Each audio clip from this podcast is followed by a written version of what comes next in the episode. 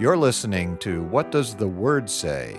a series of podcasts on biblical theology produced by Grace and Glory Media. My name is Mark Roby, and I'm your host for this series. Our teacher is Dr. Richard Spencer.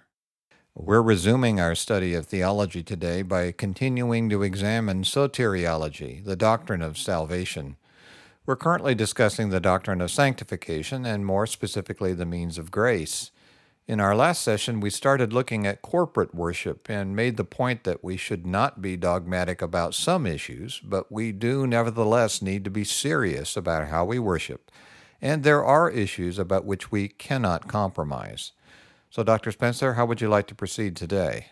I want to begin by taking note of what is most important to God with regard to our worship. And what is that? Well, God desires our hearts. In other words, He desires that we truly see our great sin and rebellion, that we hate it, that we turn to Him in true repentance and faith, with great thanksgiving for what He has done in providing a Savior, and with sincere zeal to change and then do what is pleasing in His sight. We're told in 1 Samuel chapter 16 verse 7 that the Lord does not look at the things man looks at. Man looks at the outward appearance, but the Lord looks at the heart. That can be a very uncomfortable thought when we honestly examine our own hearts, which of course refers to our innermost thoughts, feelings, and desires. It can be very uncomfortable indeed. We don't even want other people to know everything we think, feel, or imagine, let alone the perfectly holy and just creator, sustainer, and judge of the universe. And of course, if we truly see our own need and the greatness of God's mercy, then we will want to look into His Word and see how to please Him with our worship. We will always feel the burden of our own filthiness and unworthiness to worship Him, and will have great gratitude and joy that He condescends to allow us to worship Him. We are not doing God a favor by worshiping Him, it is a privilege.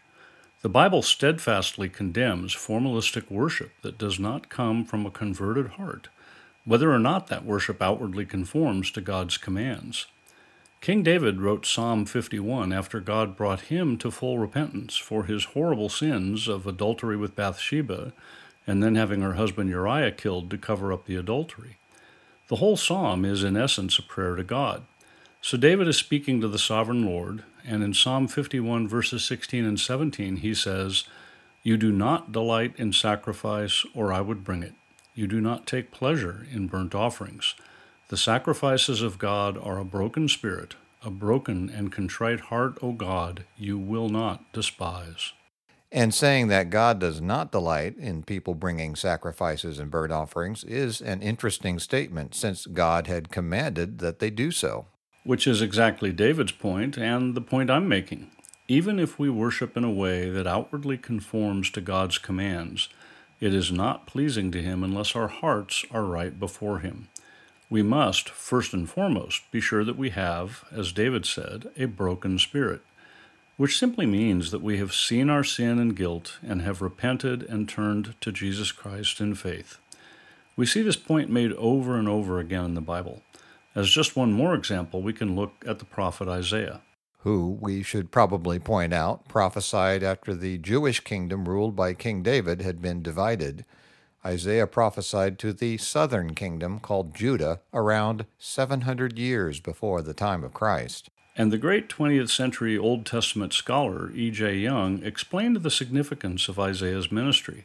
He pointed out that the name Isaiah means the Lord is the source of salvation and that the time at which he prophesied was, quote, of utmost importance to realize that salvation could not be obtained by reliance upon man, but only from God Himself. For Israel, it was the central or pivotal point of history between Moses and Christ. And of course, it was Moses whom God used to lead his people out of slavery in Egypt almost 1,500 years before Christ and Christ came himself to free us from our slavery to sin. Yeah, that's a good reminder. It's useful to have a general timeline in mind as we consider these things. Isaiah prophesied about the Babylonian captivity of the Jewish people, which would begin about a hundred years after his prophecy. That captivity essentially brought about the end of the Jewish nation and started the transition to the time of Christ. when salvation was more clearly shown to come by faith to anyone who believes. Salvation comes through the Jewish people, but it is not for Jews alone. As Young puts it, quote, to explain to the people of God that the old order was passing away and that the new era of universalism was approaching was the task of Isaiah the prophet. Now, given the modern theological climate, we should probably make it perfectly clear that when Young referred to a new era of universalism, he was absolutely not referring to the idea that all people will be saved. No, of course not. He was referring to the fact that salvation is offered to all peoples of the earth, not just the Jews. But getting back to the topic of worship, Isaiah's prophecy starts with God making a legal case, if you will, against his people. And in Isaiah chapter 1, verses 11 through 15, God is speaking and says, quote, The multitude of your sacrifices, what are they to me? I have more than enough of burnt offerings, of rams and the fat of fattened animals. I have no pleasure in the blood of bulls and lambs and goats. When you come to appear before me, who has asked this of you, this trampling of my courts? Stop bringing meaningless offerings. Your incense is detestable to me. New moons, Sabbaths, and convocations, I cannot bear your evil assemblies. Your new moon festivals and your appointed feasts, my soul hates. They have become a burden to me. I am weary of bearing them. When you spread out your hands in prayer, I will hide my eyes from you. Even if you offer many prayers, I will not listen. That is truly terrifying. God was obviously extremely angry with their so called worship. Yes, he was, and certainly at least some, if not most, of that worship was at least correct in its outward form. So it's clear that God detests so called worship, even if it outwardly conforms to his law, if the heart of the worshiper is not right. Such worship may make people feel good about themselves, but it is not accepted by God. It is not good to worship God from anything other than a perfectly contrite and broken spirit and a sincere repentance and faith. But we must not drive off into the ditch on the other side of the road either. Now, what do you mean by that? Well, we must not wrongly conclude that if our hearts are right, it doesn't matter how we worship. God is most concerned about our hearts, that is true, but He is also concerned about the form of our worship. And as I said, if our hearts are right, we will want to know how to worship God properly, and if we don't do so, He will not be pleased with our worship. Two weeks ago in session 212, we looked at 1 Corinthians chapter 11, verses 29 and 30, where Paul wrote to the church in Corinth about not being careful when taking communion, and said in verse 30, quote, That is why many among you are weak and sick, and a number of you have fallen asleep. Unquote. He does not say or imply that these people were not true Christians. It is reasonable to assume that at least some of those who were weak, sick, or had died were true believers. But even so, God was not pleased with their worship. Having a converted heart is essential, but it alone is not enough. All right, I think we've made the point quite forcefully that our hearts must be right before God and we must worship in a way that's acceptable to Him. Are we ready now to move on and discuss in more detail how we do that? Yes, we are. I want to start looking at the regulative principle that we presented last week. Very well. Last week you noted that the regulative principle for guiding worship is well expressed by the Westminster Confession of Faith. In chapter 21, which is entitled Of Religious Worship and the Sabbath Day, paragraph 1 says in part that, quote, the acceptable way of worshiping the true God is instituted by himself, and so limited by his own revealed will that he may not be worshipped according to the imaginations and devices of men, or the suggestions of Satan, under any visible representation or any other way not prescribed in the Holy Scripture. And I want to begin looking at this statement and seeing how to put it into practice. I should note, however, that not all Christians agree with this statement, nor do they all agree with how to interpret it and put it into practice. So, as I said last time, we're going to avoid being dogmatic when that is not strictly called for by God's Word. And we must remember that no confession or creed is infallible. Only the Word of God is infallible. That is both very true and very important. It is the Word of God alone that has authority to bind our consciences. But with that caveat, let's look at this statement. It begins by saying that the acceptable way of worshiping the true God is instituted by Himself. That is, I think, absolutely true and biblical and not controversial. We've looked at a number of scriptures in the last two weeks that show how God finds some so called worship detestable in His sight. And as the sovereign Lord of the universe, His judgment is the only one that matters. Yeah, that's self evidently true. He is the judge with absolute authority and power. And the second thing the confession says is that the acceptable way of worshiping God is, quote, so limited by his own revealed will that he may not be worshipped according to the imaginations and devices of men. Unquote. This phrase starts to present us with some problems. Clearly, God's revealed will, which we find in the Bible, limits what we may and may not do, but his revealed will does not spell out for us exactly what an acceptable worship service should look like. So we, as fallible, sinful human beings, necessarily must decide some things for ourselves. Therefore, when it says that we may not worship according to the imaginations and devices of men, it cannot be saying that we make no choices whatsoever. Yeah, that seems obvious. We always have to use our reason to understand and apply the Word of God.